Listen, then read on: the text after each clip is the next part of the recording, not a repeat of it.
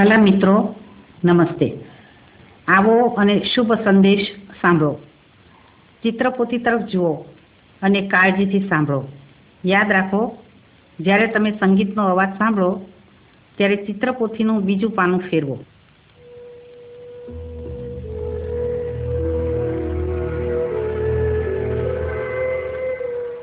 ચિત્ર નંબર એક. આદિએ દેવે આકાશ તથા પૃથ્વી ઉત્પન્ન કર્યા, અને પૃથ્વી અસ્તવ્યસ્ત તથા ખાલી હતી, અને જળનિધિ પર અંધારું હતું, અને દેવનો આત્મા પાણી ઉપર હાલતો થયો. અને દેવે કહ્યું, અજવાળું થાવ, અને અજવાળું થયું.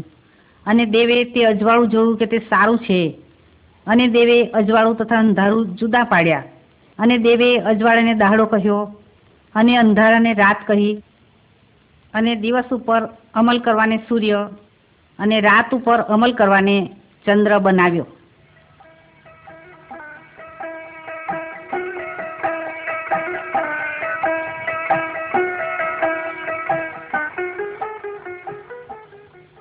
ચિત્ર નંબર બે. આ ચિત્રમાં જે પુસ્તક દેખાય છે તે બાઇબલ છે.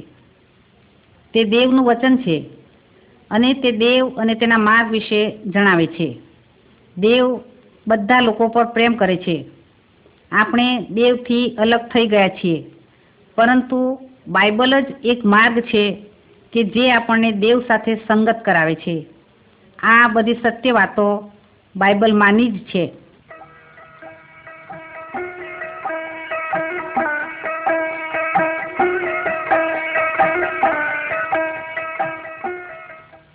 ચિત્ર નંબર ત્રણ. પ્રભુએ પોતાના શબ્દોથી જે કંઈ બનાવ્યું તે સારું છે. તેમણે પૃથ્વી, પર્વતો, સમુદ્રો, નદીઓ બનાવ્યા. ત્યાર પછી તેમણે પાણીમાં માછલા તેમજ આકાશમાં ઉડતા પક્ષીઓ અને ભૂમિ ઉપર ચાલતા દરેક પ્રકારના જાનવરો ઉત્પન્ન કર્યા. પ્રભુએ જે બનાવ્યું તે સુંદર હતું, તેથી તેમને આનંદ થયો.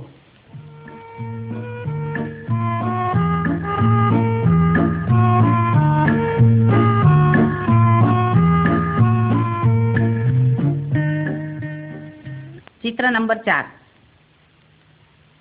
ત્યારબાદ પ્રભુએ આદમ અને હવા, કે જે પ્રથમ પુરુષ અને પ્રથમ સ્ત્રી હતા, તેમને બનાવ્યા. અને તેમણે જે કંઈ ઉત્પન્ન કર્યું તેના ઉપર સર્વ અધિકાર આદમ તેમજ હવાને આપ્યો. તેઓ પ્રભુના મિત્રો હતા, અને જે વાડીમાં તેઓ રહેતા હતા ત્યાં તેઓ પ્રભુની સાથે વાતચીત કરતા હતા. પ્રભુએ તેમને ફક્ત એક જ ઝાડનું ફળ ખાવાની મના કરી હતી. તે સિવાય બાકીના બધા ફળ તેઓ ખાઈ શકતા હતા.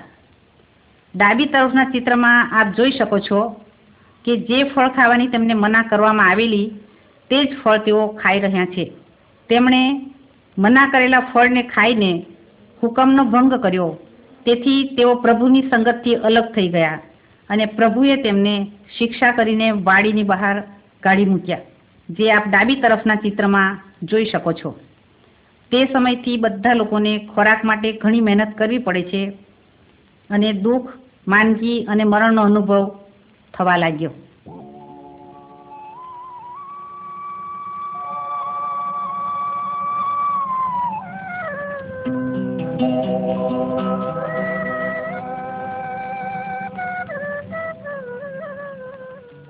ચિત્ર નંબર પાંચ.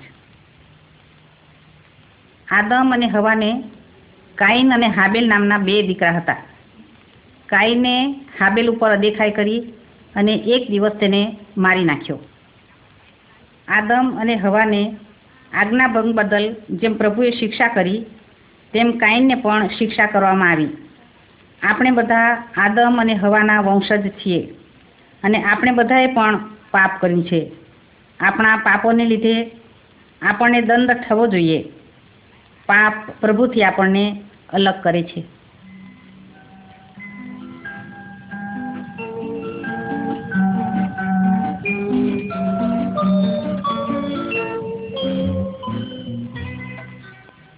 ચિત્ર છ. હવે આદમ દ્વારા ઘણી મોટી દેશ જાતિઓ પૃથ્વી પર પેદા થઈ, પરંતુ તેઓ સઘળા ઈશ્વરની દ્રષ્ટિમાં ભૂંડા કાર્યો કરનારા થયા અને દેવ તેઓથી નારાજ થયો અને દુઃખી થયો. અને તે સમયમાં ફક્ત એક જ ન્યાયી માણસ હતો જેનું નામ નૂહ હતું.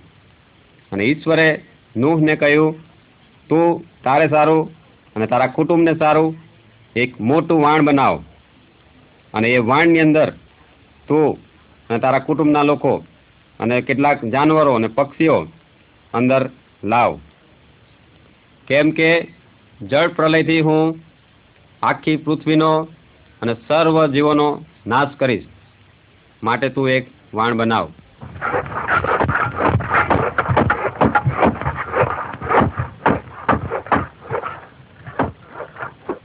નૂહ તેના જીવન અને કાર્યો દ્વારા દેવના ન્યાયપણા વિશે લોકો સમક્ષ બોલતો જ રહ્યો, પરંતુ લોકોએ નૂહના સંદેશા તરફ લક્ષ્ય આપ્યું જ નહીં અને પોતાની દુષ્ટતાનો પસ્તાવો કર્યો નહીં અને પરમેશ્વરની જે શિક્ષા હતી તેમાંથી તેઓ બચી શક્યા નહીં અને મોટો જળ પ્રલય પૃથ્વી પર આવ્યો.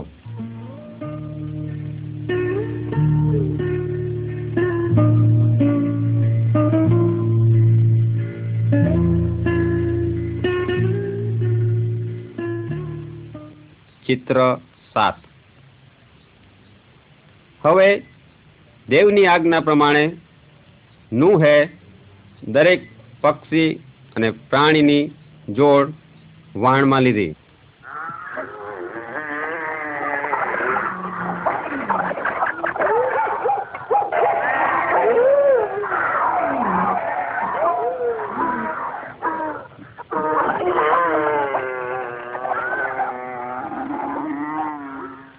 તેમજ નૂહ તથા તેની પત્ની તથા તેના ત્રણ દીકરા અને તેની પત્નીઓ તેઓ સર્વ વાણમાં પ્રવેશ્યા અને દેવે વાણનો દરવાજો બંધ કર્યો. તેઓ વાણમાં સલામત હતા. બીજાઓ દુનિયામાં અસલામત અને જળ પ્રલયમાં ફસાયેલા હતા.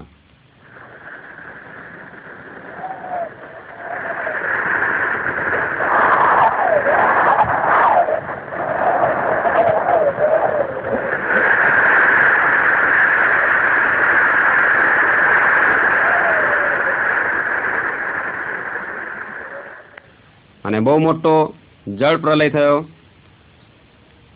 અને નૂહનું કુટુંબ વાણમાં સલામત રહ્યું, પણ આખા જગતનો સર્વ સૃષ્ટ જંતુઓનો, જીવનો, માણસોનો પૃથ્વી પરથી નાશ થયો. નૂહ અને તેનું કુટુંબ બચી ગયું.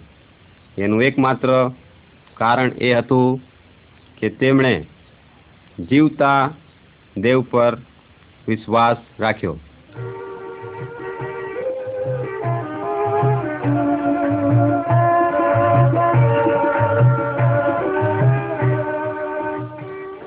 चित्र नंबर आठ. नूहनी घनी पेढ़ीओ चाली गया बाद तेमना संतान जात जातना लोको बनी गया. इब्राहीम के जे प्रभु पर प्रेम करतो हतो अने तेमनी आज्ञा पाळतो हतो तेने प्रभुए आशीर्वाद आप्यो के तेमना संतान घणा मोटा अने आगळ पडता लोको थशे. इब्राहीम अने तेमनी पत्नी सारा ने छोकरा न हता, परंतु तेमणे प्रभुना वचन पर विश्वास राख्यो. આ ચિત્ર તમે જોઈ શકો છો કે તેમની વૃદ્ધાવસ્થામાં તેમને દીકરો થયો. તેનું નામ તેમણે ઈસાક રાખ્યું. ઇબ્રાહીમ અને ઈસાક પ્રભુ ઈસુના પૂર્વજો હતા. પ્રભુ ઈસુ લોકોને બચાવવા માટે દુનિયામાં આવ્યા.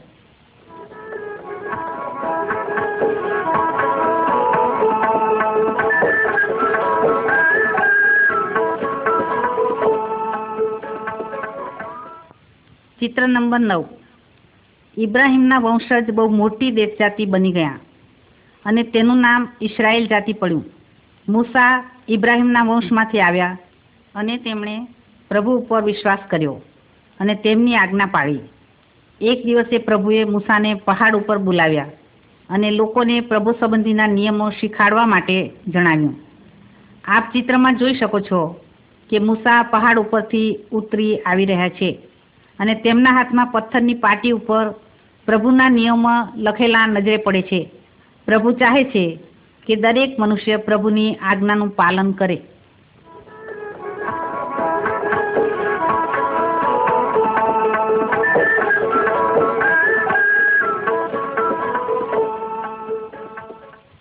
चित्र नंबर दस। मूसा ने प्रभुए जे आज्ञाओं आपी तेमांथी कंईक आपणे चित्रमां जोई शकीए छीए। ते आपणे शीखाडे छे एक ज देवने मानवो अने तेना उपर प्रेम करवो।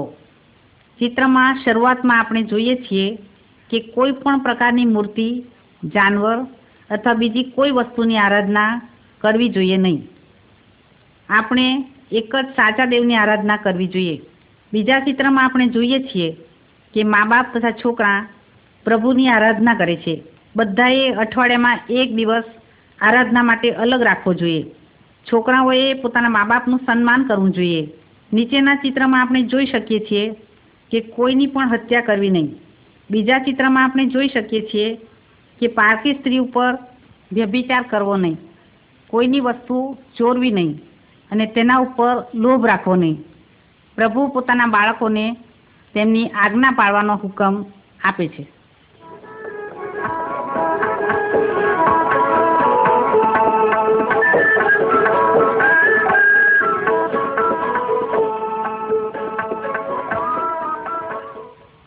ચિત્ર નંબર અગિયાર। જ્યારે માણસ પાપ કરતું ત્યારે પ્રભુને તેણે એક હલવાનનું બલિદાન આપવામાં આવતું। पापी माणसोने बदले हलवान मरण पामतुं हतुं। आ बलिदान आपेलुं हलवान प्रभु ईसुना प्रतीकनी निशानी छे। आ जगतना दरेक माणसोने माटे प्रभु ईसु दुनियामां आव्या अने पोतानुं बलिदान आप्युं। ए ज हलवान ते प्रभु ईसु ख्रिस्त छे के जे जगतनुं पाप हरण करे छे। प्रभु ईसु ख्रिस्त आपणा पापोने माटे वधस्तंभ उपर मरण पाम्या। प्रभु उपर विश्वास करवो, दरेक पापनो पस्तावो करी माफी मांगवी अने दरेक पापथी दूर थवुं अने प्रभु आपणे माफी आपशे।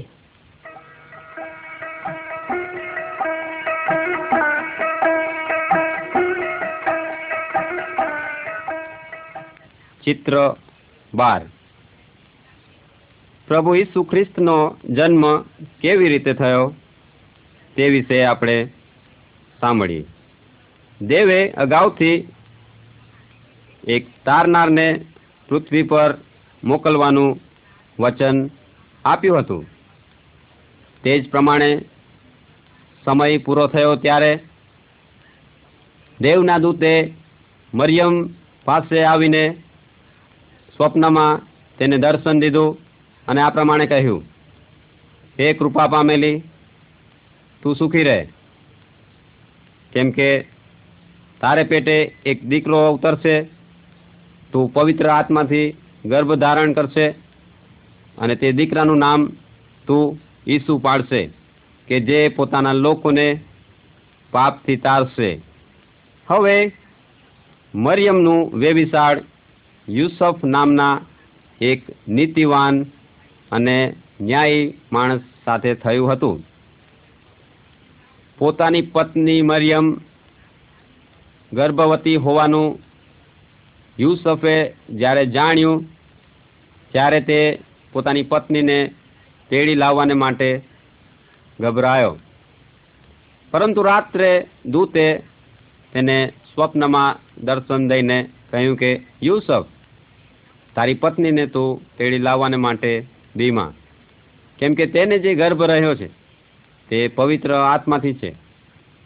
जो ते एक पुत्र ने जन्म आपसे, तेनु नाम तू ईसु पाड़से, केम के ते पोताना लोको ने पाप थी तारसे।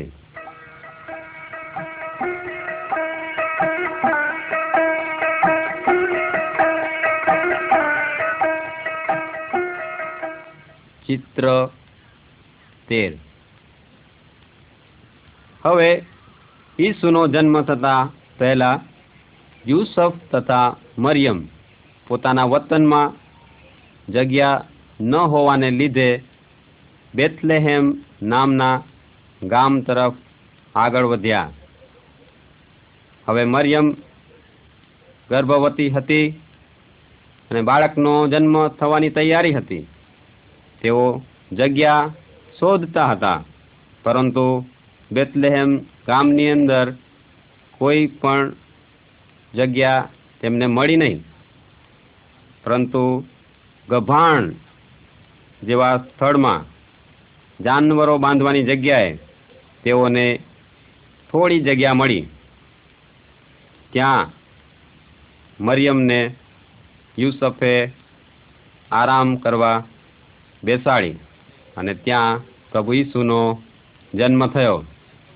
हवे ते समय रात्रिनो हतो अने दूतोए त्या घेटा बाळको ने दर्शन दीधुं अने घेटा बाळको रात्रे तापता हता त्यारे दूतोने जोईने तेओ आश्चर्य पाम्या अने दूतोए तेमने कह्युं बीहो मां, केम के जुओ हुं तमने एक मोटा आनंदनी सुवार्ता कहेवाने माटे आव्यो छुं।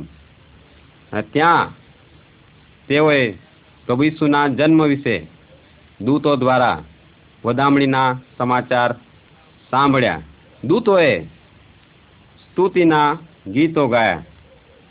हवे घेटा बाळको ज्यारे आ वधामणीना समाचार सांभळ्या त्यारे प्रभु ईसुनु दर्शन करवाने माटे तेओ चाली निकळ्या अने तेओए पण प्रभु ईसुनु दर्शन कर्यु।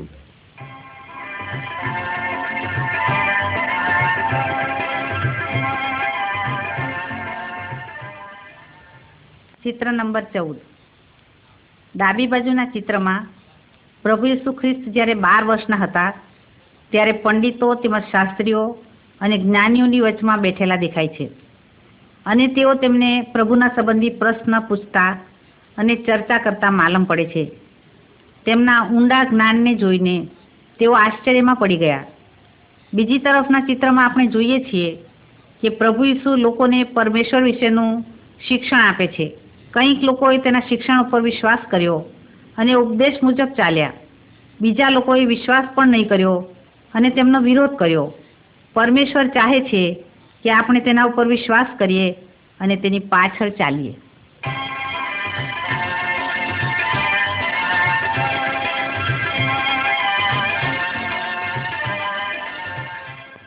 चित्र नंबर पंदर। आ चित्र आपने प्रभु ईसु ख्रिस्तना अद्भुत सामर्थ बाबत जणावे छे। तेओ जन्मथी आंधळा एक माणसनी आँखने अड़क्या अने ते जोवा लाग्यो।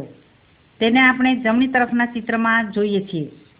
वचला चित्रमां आपणे जोईए छीए के एक मरी गयेला बाळकने तेना मा बापनी सामे जीवतो करे छे। छेवटे प्रभु ईसु पाणी उपर चालता देखाय छे। તેઓ હોડીમાં બેઠેલા તેમના મિત્રોની પાસે પાણી ઉપર ચાલતા જાય છે। આવા અદ્ભુત કામ મારફતે તેમણે પોતે દેવનો પુત્ર છે એમ સાબિત કર્યું। પ્રભુ ઈસુનું સામર્થ્ય પણ આપણને મદદ કરે છે।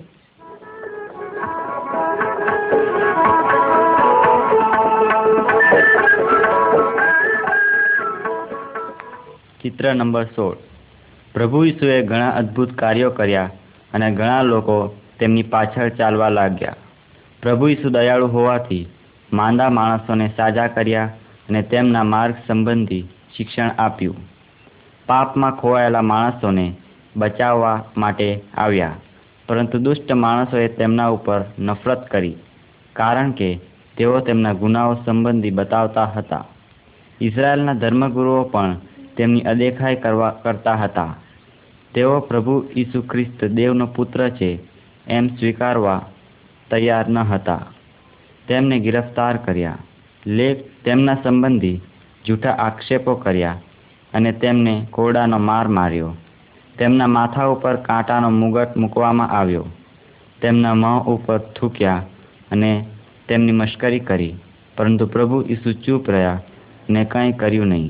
તેમને ખબર હતી કે આ સર્વ તેમના ઉપર ગુજરવાનું છે.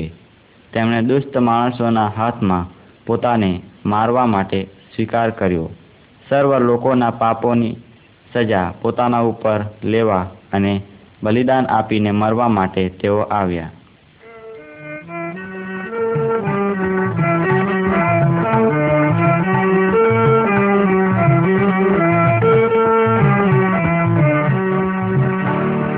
ચિત્ર નંબર સત્તર. પ્રભુ ઈસુને વધસ્તંભ ઉપર મારી નાખ્યા અને મરણ પામતા સુધી વધસ્તંભ ઉપર ટાંગી રાખવામાં આવ્યા. તેમની સાથે બે ગુનેગારોને પણ વધસ્તંભ ઉપર જડાવ્યા. એ દિવસોમાં ગુનેગારોને આ પ્રમાણે ક્રૂર રીતે મારી નાખવાનો એક રિવાજ હતો. પ્રભુ ઈસુએ એક પણ ગુનો કર્યો ન હતો, પરંતુ લોકોના પાપોને લીધે તેઓ એક બલિદાન થયા. આપણે બધાએ પાપ કર્યું છે અને આપણો મરણ થવાનું છે, પરંતુ પ્રભુ ઈસુએ આપણી શિક્ષાને પોતાની ઉપર લઈ લીધી. અગર જો આપણે આપણા પાપ કબૂલ કરીએ તો આપણા પાપ માફ કરવાને તથા આપણને આપણા પાપથી શુદ્ધ કરવાને તે વિશ્વાસુ તથા ન્યાયી છે. પાપ કબૂલ કરીને તેમાંથી અલગ થવાની જરૂર છે. પ્રભુ પર વિશ્વાસ કરી અને આજ્ઞાનું પાલન કરવાથી આપણને પાપની માફી મળશે.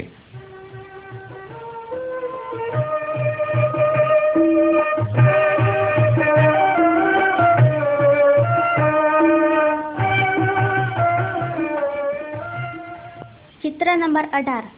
પ્રભુ ઈસુના વિરોધીઓ માંગતા હતા કે તેમનો પૂરો નાશ કરી દઈએ, પરંતુ પરિસ્થિતિ તેમ નથી.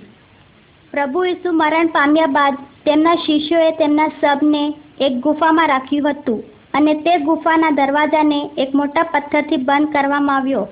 બે દિવસ પસાર થયા અને ત્રીજે દિવસે પ્રભુ ઈસુ જીવતા થયા. કેટલીક સ્ત્રીઓ કબ્રસ્તાન ઉપર આવી અને પથ્થર ગબડાવેલો જોયો અને ત્યાં ઈસુ ન હતા.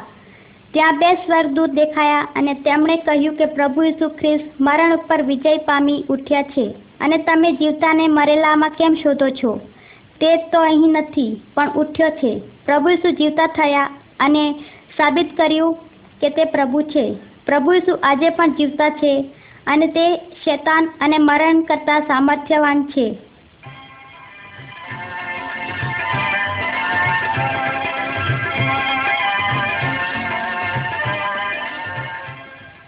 ચિત્ર ઓગણીસ. હવે પ્રભુ ઈસુના મરણ બાદ ત્રીજે દિવસે તેમનું પુનરુત્થાન થયું. તેઓએ તેમના શિષ્યોને દર્શન આપ્યું અને પાંચસો માણસ કરતાં વધારે લોકોને પ્રભુએ દર્શન આપ્યું. તે તેઓની સાથે બોલ્યો, તેણે તેઓની સાથે ભોજન કર્યું અને આકાશના રાજ્યની વાતો તેમને શીખવી. પ્રભુ ઈસુએ પોતાના શિષ્યોને દર્શન આપ્યું. તે દરમિયાન તેમનો એક શિષ્ય, જેનું નામ થોમા હતું, તે તે સમયે હાજર ન હતો. હવે જ્યારે શિષ્યોએ પ્રભુ ઈસુને જોયા ત્યારે તે અંગે થોમા સાથે વાત કરી, અને જ્યારે થોમાએ પ્રભુ ઈસુના પુનરુત્થાન વિશે સાંભળ્યું ત્યારે થોમાએ કહ્યું, જ્યાં સુધી મારી આંગળી હું પ્રભુ ઈસુના વિંધાયેલા હાથમાં તેમજ હૂંફમાં ઘાલીને જોઉં નહીં, ત્યાં સુધી હું તે વાત પર વિશ્વાસ કરનાર જ નથી. હવે એકવાર જ્યારે બધા શિષ્યો સાથે ભેગા થયા હતા, જેમાં થોમા પણ હતો, ત્યારે પ્રભુ ઈસુએ બધા શિષ્યોને દર્શન આપ્યું. અને ખાસ કરીને પ્રભુ ઈસુએ થોમા સાથે વાત કરતા કહ્યું, અરે અવિશ્વાસી થોમા, તું મનમાં શંકા કેમ લાવે છે? તું તારો હાથ લાંબો કર અને તારો હાથ લગાડીને જો મારા વિંધાયેલા હાથ અને મારી વિંધાયેલી કૂંખને તું જો, હું તે જ છું કે કેમ? અને થોમાએ પ્રભુ ઈસુને સ્પર્શ કરીને ખાતરી કરી અને તે પ્રભુ ઈસુના ચરણો આગળ પડી ગયો અને તેણે કહ્યું, મારા પ્રભુ અને મારા દેવ. અને થોમાએ પ્રભુ ઈસુ ખ્રિસ્ત પર વિશ્વાસ કર્યો. ત્યારે પ્રભુ ઈસુએ કહ્યું કે તે મને જોયો છે અને વિશ્વાસ કર્યો છે, પરંતુ જેણે મને જોયો નથી અને વિશ્વાસ કરે છે તેને ધન્ય છે.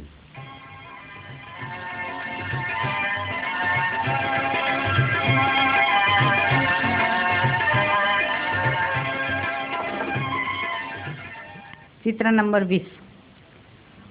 મરણમાંથી સજીવન થયા બાદ ચાળીસ દિવસ સુધી તેમણે ઘણા લોકોને દર્શન આપ્યું. ઘણા લોકોએ જોયું કે જે જીવતા થયા છે. પ્રભુ ઈસુ સ્વર્ગમાં પિતાની પાસે જવા માટે તૈયાર છે. જે કાર્ય માટે તેઓ આવ્યા હતા તે તેમણે પૂરું કર્યું. પ્રભુ ઈસુએ પોતાના મિત્રોને કહ્યું કે આ સમાચાર બધા લોકોને જણાવો. પ્રભુ ઈસુ સ્વર્ગે જતા હતા ત્યારે તેમના શિષ્યોએ તેમને જોયા. બે સ્વર્ગદૂતો સફેદ વસ્ત્રો પહેરેલા ત્યાં દેખાયા અને તેમણે કહ્યું કે તમે જેવા પ્રભુ ઈસુને જતા જુઓ છો તેવી જ રીતે પાછા આવતા જોશો. તેઓ પાછા આવે ત્યાં સુધી સ્વર્ગમાં રહેશે. જેઓ તેના ઉપર વિશ્વાસ કરે છે અને તેની પાછળ ચાલે છે તેમને માટે સ્વર્ગમાં જગ્યા તૈયાર કરે છે. આપના વિશે તમે શું ધારો છો? આપ પ્રભુ ઈસુ પર વિશ્વાસ કરો છો અને તેમની પાછળ ચાલશો? અને તેઓ પાછા આવે ત્યારે તેમને મળવા માટે તમે તૈયાર છો?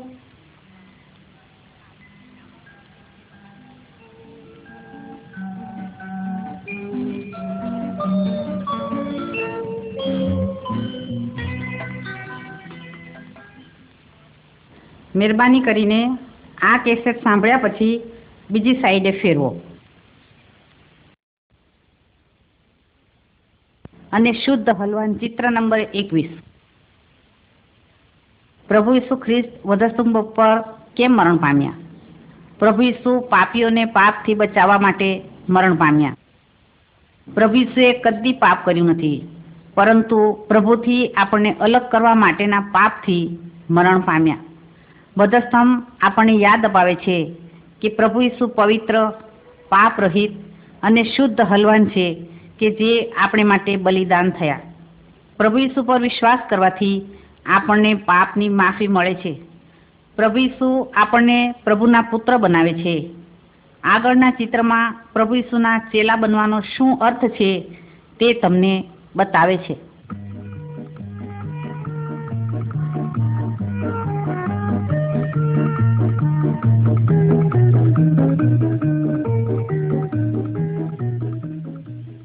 નંબર બાવીસ. પ્રભુ ઈસુએ બે માર્ગ સંબંધી બતાવ્યું. જન્મથી દરેક પાપના પહોળા રસ્તામાં કે જે રસ્તો નરક તરફ લઈ જઈ રહ્યો છે તે તરફ જાય છે. આદમથી પાપનો સ્વભાવ આપણે દરેકે પ્રાપ્ત કર્યો છે.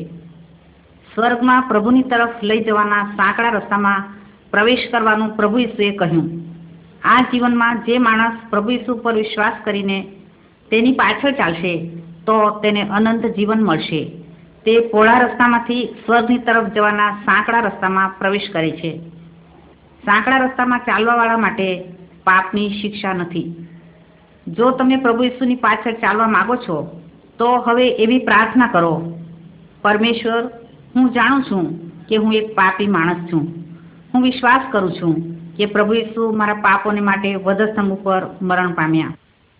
મારા પાપ માફ કરી મને શુદ્ધ કરો અને તમારા કુટુંબના એક બાળક બનાવો. હું પ્રભુના માર્ગમાં ચાલતા મરણ પામ્યા બાદ સ્વર્ગમાં પ્રવેશ કરવા માંગુ છું.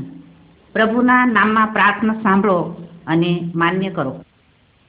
જો તમે સાચા દિલથી અને અંતઃકરણથી પ્રાર્થના કરશો તો સાંકડા રસ્તામાં પ્રવેશ કરશો કે જે શાંતિ અને આનંદથી ભરેલો છે.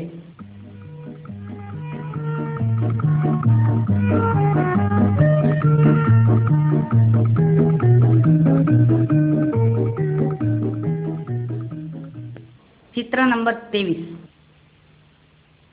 દરેક જાતિ, ભાષા અને દેશના લોકોને પ્રભુ ઈસુ આવકાર આપે છે. તે લોકો પ્રભુ પર વિશ્વાસ કરીને પ્રભુના બાળકો બની ગયા છે. તે લોકો સ્વર્ગ તરફના સાંકડા રસ્તામાં ચાલે છે. પ્રભુ ઈસુમાં પ્રભુના બાળકો એક કુટુંબના રૂપમાં છે.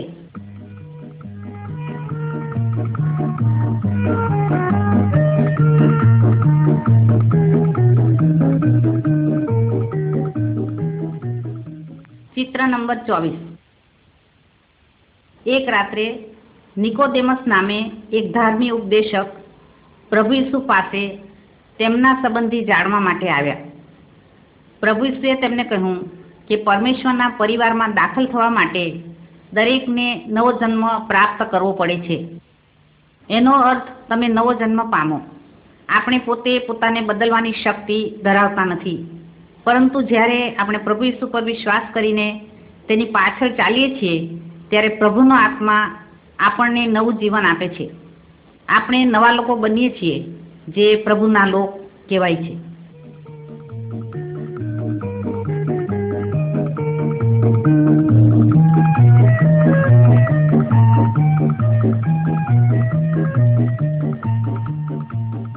ચિત્ર નંબર પચીસ। આ ચિત્રમાં જે લોકો દેખાય છે તે બધા પરમેશ્વરના મિત્રો છે। પ્રભુ ઈસુ જ્યારે સ્વર્ગમાં ગયા ત્યારે તે વખતે તેમણે પવિત્ર આત્મા મોકલવાનું વચન આપ્યું હતું। પ્રભુ ઈસુ સ્વર્ગમાં ગયા બાદ દસ દિવસ પછી આ સર્વ મિત્રો એક જગ્યા ઉપર ભેગા મળ્યા હતા। અચાનક પ્રભુનો પવિત્ર આત્મા તેમના ઉપર ઉતર્યો અને તેમને આત્માથી ભરપૂર કર્યા, અને પ્રભુ ઈસુના અદ્ભુત કામો સંબંધી જુદી જુદી ભાષામાં બોલવાનું સામર્થ્ય શિષ્યોને મળ્યું। પ્રભુનો આત્મા સર્વ વિશ્વાસીઓની અંદર રહે છે અને પ્રભુ પર પ્રેમ કરવાનું અને તેની આજ્ઞા પાળવાનું સામર્થ આપે છે।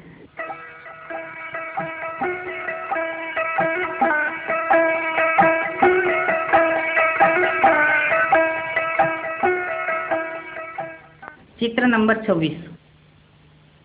પ્રભુ ઈસુ પર વિશ્વાસ કરવા પહેલા માણસ અંધકારમાં ચાલે છે તેવું આપણે આ ચિત્રમાં જોઈએ છીએ।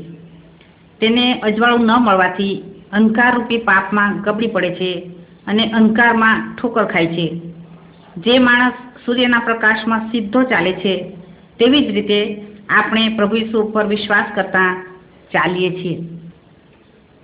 પ્રભુએ કહ્યું, હું જગતનું અજવાળું છું। જે કોઈ મારા ઉપર વિશ્વાસ કરશે તે અંધકારમાં ચાલશે નહીં। પ્રભુ ઈસુ તેના રસ્તામાં ચાલવા માટે સર્વ વિશ્વાસીઓને પવિત્ર આત્મા આપે છે।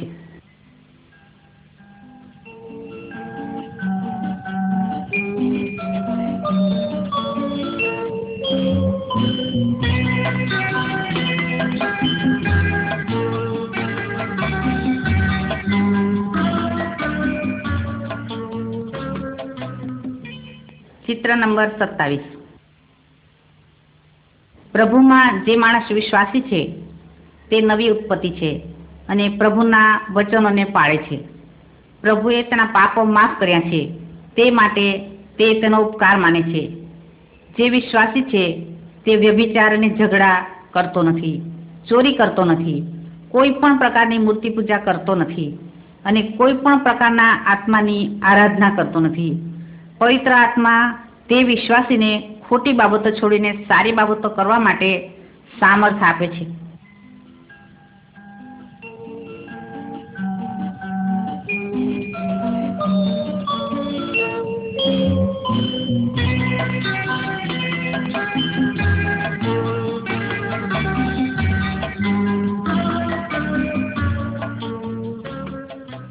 છે। ચિત્ર નંબર અઠ્ઠાવીસ। આ ચિત્રમાં આપણે પ્રભુના રસ્તામાં ચાલતા એક કુટુંબને જોઈ શકીએ છીએ। પ્રભુના વચન મુજબ આ માણસ પોતાની સ્ત્રી ઉપર પ્રેમ કરે છે અને સ્ત્રી તેના પતિનું માન રાખે છે। તેઓ એકબીજાને મદદ કરે છે અને પોતાના બાળકોને પ્રભુ અને તેના વચનમાં માનવા માટે શિક્ષણ આપે છે। ખ્રિસ્તી કુટુંબ પ્રાર્થના કરતા પ્રભુને માટે એક સાથે કામ કરનાર કુટુંબ બની રહે છે।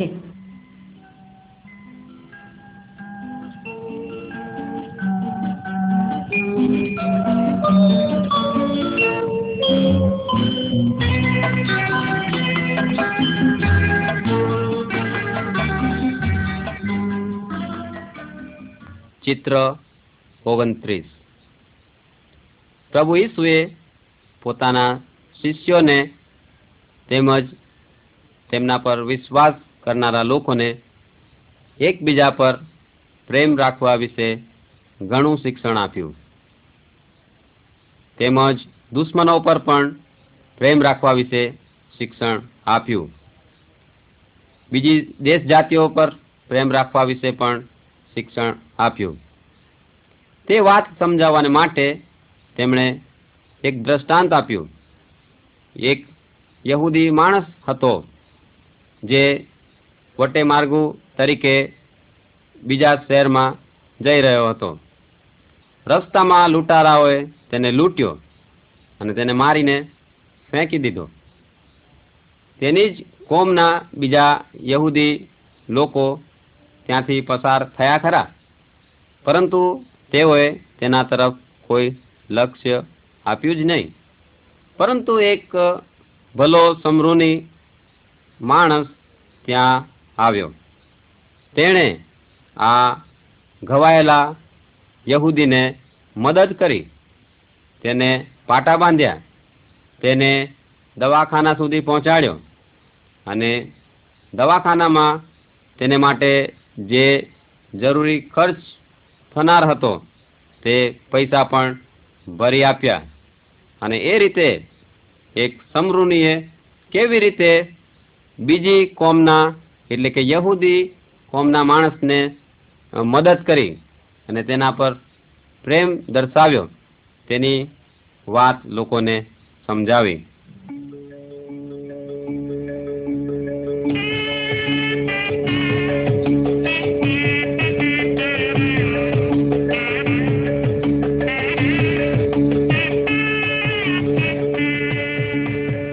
ચિત્ર ત્રીસ. કેટલાક લોકો ખ્રિસ્તી બન્યા પહેલા મૂર્તિ પૂજા અને જાદુમાં માનતા હતા, પરંતુ પ્રભુ ખ્રિસ્ત પર વિશ્વાસ કરનારે વિશ્વાસ કર્યા પછી આ સઘળાથી દૂર રહેવાની જરૂર છે અને બધું જ મૂકી દેવું જોઈએ. શેતાન અને અશુદ્ધ આત્માઓ અને ભૂંડી વાતોથી દરેક વિશ્વાસીએ દૂર રહેવાની જરૂર છે. હવે પ્રભુ ઈસુ ખ્રિસ્ત પર વિશ્વાસ કરનાર ભાઈ બહેનોએ શેતાનથી ડરવાની જરૂર નથી, કેમ કે પ્રભુનું વચન કહે છે કે જે તમારામાં છે તે જગતમાં છે તેના કરતાં મોટો છે. શેતાનથી વિશ્વાસીઓએ ડરવાની કે ગભરાવવાની જરૂર નથી. પ્રભુ આપણું રક્ષણ કરે માટે દેવ સમક્ષ પ્રાર્થના કરવાની જરૂર છે.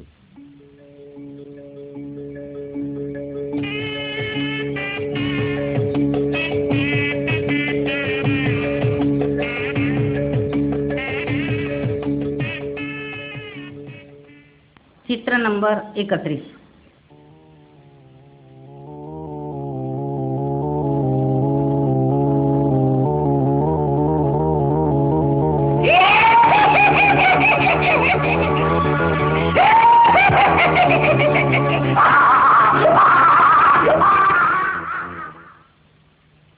आ चित्र में अपने एक मानस ने अशुद्ध आत्मा वर्गेलो जोई शकीए छीए अने ते दोरडाथी अने सांकळोथी पण બંધાઈ શકતો નથી, કારણ કે તેનામાં પ્રવેશેલો દુષ્ટ આત્મા ઘણો બળવાન છે.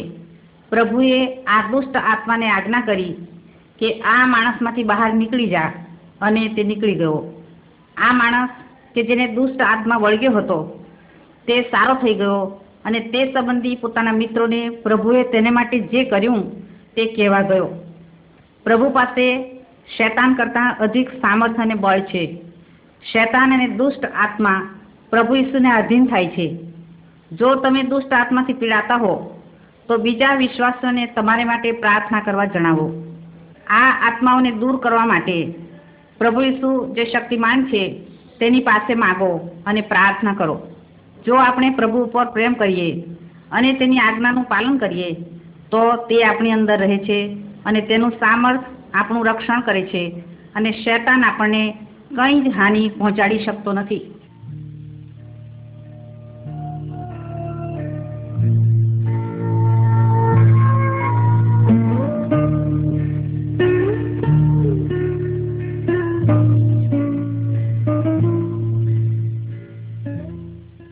ચિત્ર નંબર બત્રીસ. આ ચિત્રમાંનો માણસ શું કરવા માંગે છે? વિશ્વાસી માણસ કે જે પ્રભુ ઈસુ ઉપર વિશ્વાસ કરે છે તેને રોકવા માટે પરીક્ષણ આવશે. શેતાન હંમેશા પ્રભુને ભૂલી જઈને પૈસો, કપડાં, તમાકુ, દારૂ અને બીજી બાબતોનો વિચાર કરવા માંગે છે. શેતાન કહે છે કે આ બાબતો તમને આનંદ આપે છે, પરંતુ આ બાબત જુઠ્ઠી છે અને માની શકાય નહીં, પરંતુ આપણને દગો દઈને નાશ કરવા માંગે છે. વિશ્વાસી જ્યારે પ્રભુ ઈસુ તરફ જોઈને તેની પાછળ ચાલે છે ત્યારે તમામ પ્રકારના શેતાની પરીક્ષણોથી દૂર થઈ જાય છે અને વિજય પ્રાપ્ત કરે છે.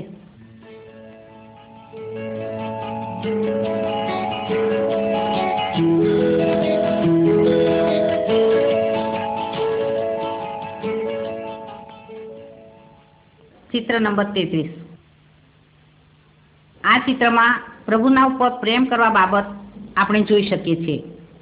આ જુવાન દીકરો પોતાના પિતાનું ઘર છોડીને એક દૂર ગામમાં જતો રહ્યો અને ઘણા ભૂંડા કામો કર્યા.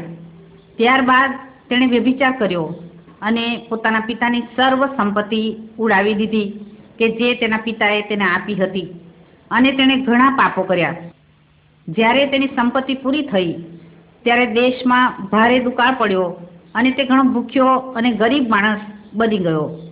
તેણે પોતાના પાપો માટે પસ્તાવો કર્યો અને પોતાના પિતાજી પાસે પાછો જવા તૈયાર થયો અને જઈને પિતાની પાસે માફી માંગી. પિતાએ પુત્ર ઉપર ઘણું વહાલ કરીને તેને પોતાની બાથમાં લીધો અને તેનો ફરીથી અંગીકાર કર્યો. આ વાર્તા આપણને શીખવાડે છે કે જો આપણે પાપ કરીએ અને પ્રભુની આગળ તેનો પસ્તાવો કરી પાપની કબૂલાત કરીએ અને પાપથી દૂર રહીએ, પ્રભુ આપણા ઉપર ઘણો પ્રેમ કરે છે, જેથી તે આપણા પાપો માફ કરે છે અને આપણો સ્વીકાર કરે છે.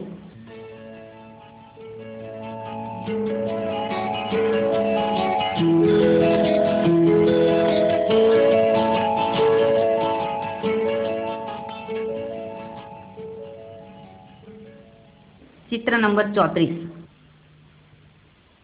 આ ચિત્રમાં આપણે એક માણસ અને તેની સ્ત્રીને નિરાશામાં ઊભા રહેલા જોઈએ છીએ, કારણ કે તેમના સગા ઘણા બીમાર છે. જો આપણે બીમાર થઈએ તો પ્રભુના માણસ તરીકે આપણે શું કરવું જોઈએ? આપણે પ્રભુની પ્રાર્થના કરવી જોઈએ કે તેને જે યોગ્ય લાગે તે બીમાર માણસ માટે કરશે. પ્રભુ માંદા માણસોને સાજા કરવાની ઈચ્છા રાખે તો સાજા કરી શકે છે, નહીં તો સાચી દવા પ્રાપ્ત કરવા માટે મદદ કરશે. પરમેશ્વર આપણા ઉપર પ્રેમ કરે છે અને આપણી સર્વ પરિસ્થિતિ ઉપર કાબુ રાખે છે. પરમેશ્વર શૈતાનથી વિશ્વાસીનું રક્ષણ કરતા હોય છે. આપણે બીવાની જરૂર નથી. પ્રભુ ઈસુ આપણી સાથે છે અને સંકટના સમયે શાંતિ અને ધીરજ આપવા માટે તે આપણી સાથે છે.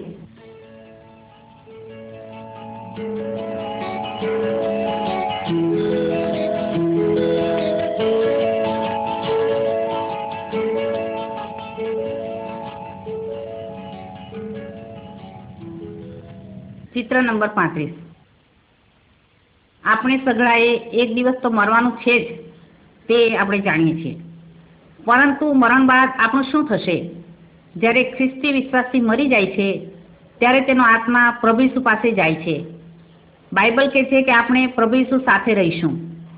આ મરણ પામેલા માણસના મિત્રોએ દુઃખી થવાની જરૂર નથી, કારણ કે પ્રભુએ આપણા ઉપર પ્રેમ કરીને આપણને પાપમાંથી બચાવ્યા, જેથી મરણથી બીવું જોઈએ નહીં. મૃત્યુ પછી અવિશ્વાસી લોકોને માટે આવી અદ્ભુત આશા હોતી નથી. તેઓ સજા પામવા માટે નરકમાં જાય છે. તમે જ્યારે મરણ પામશો ત્યારે ક્યાં જશો?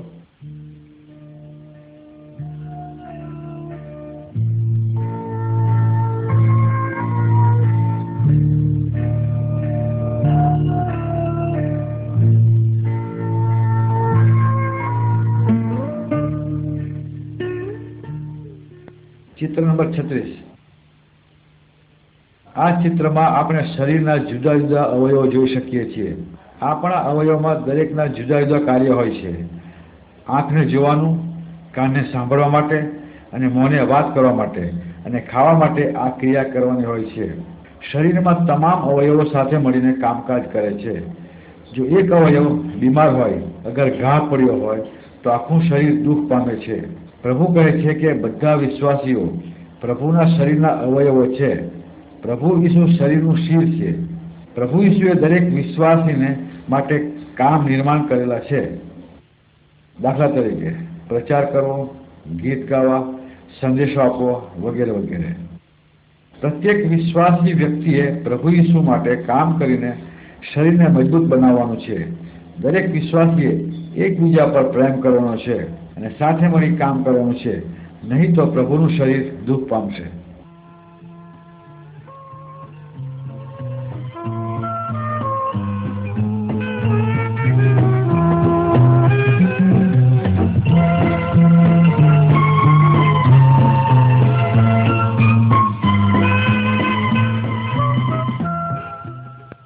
ચિત્ર નંબર સાડત્રીસ.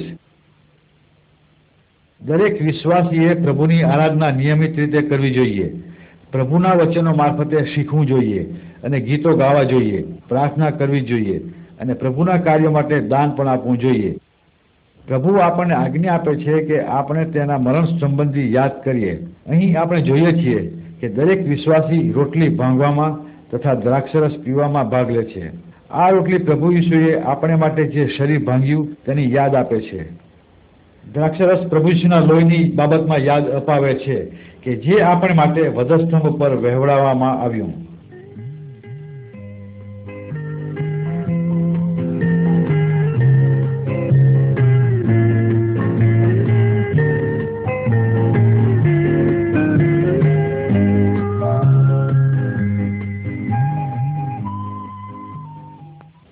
આડત્રીસ. પ્રભુ ઈશુએ આપણને આપેલ વચન પ્રમાણે તે ફરીથી સ્વર્ગમાંથી પૃથ્વી ઉપર આવશે. જે સાચા વિશ્વાસીઓ છે તેમને લેવા આવશે. પ્રભુના જે વિશ્વાસી લોકો મરણ પામ્યા છે તેમને ઉઠાડવા આવશે. પ્રભુના જે લોકો જીવિત છે તેઓ તેમની સાથે જશે અને આપણે સર્વે પ્રભુ ઈશુને આકાશમાં મળીશું અને ત્યાં હંમેશને માટે રહીશું. અવિશ્વાસી લોકો કે જેઓ પ્રભુ પર વિશ્વાસ કરતા નથી તેઓ પ્રભુ ઈસુ પાસે ન્યાય પામવા માટે પાછળ રહેશે. આપણે જાણતા નથી કે પ્રભુ ઈસુ ક્યારે આવશે, પરંતુ આપણે તેને ફરીથી મળવા માટે હંમેશા તૈયાર રહેવું જોઈએ. જો આજે પ્રભુ ઈસુ પાછા આવે તો શું તમે તેને મળવા માટે તૈયાર છો?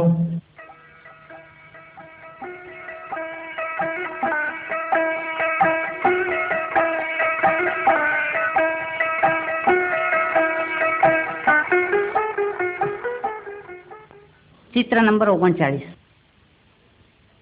આ ચિત્રમાં આપણે ઝાડ ઉપર ફળ જોઈ શકીએ છીએ. વિશ્વાસી લોકો આ પ્રમાણે આત્મિક ફળ આપે છે. પ્રભુએ કહ્યું, હું ખરો દ્રાક્ષવેલો છું અને તમે ડાળીઓ છો.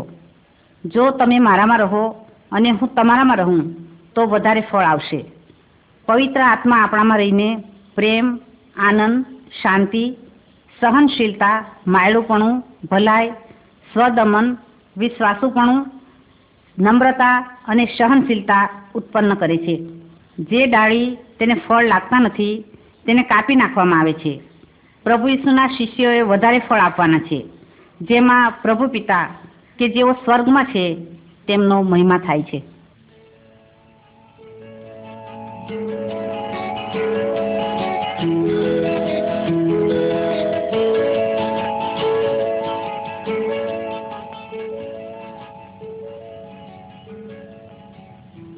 ચિત્ર નંબર ચાલીસ.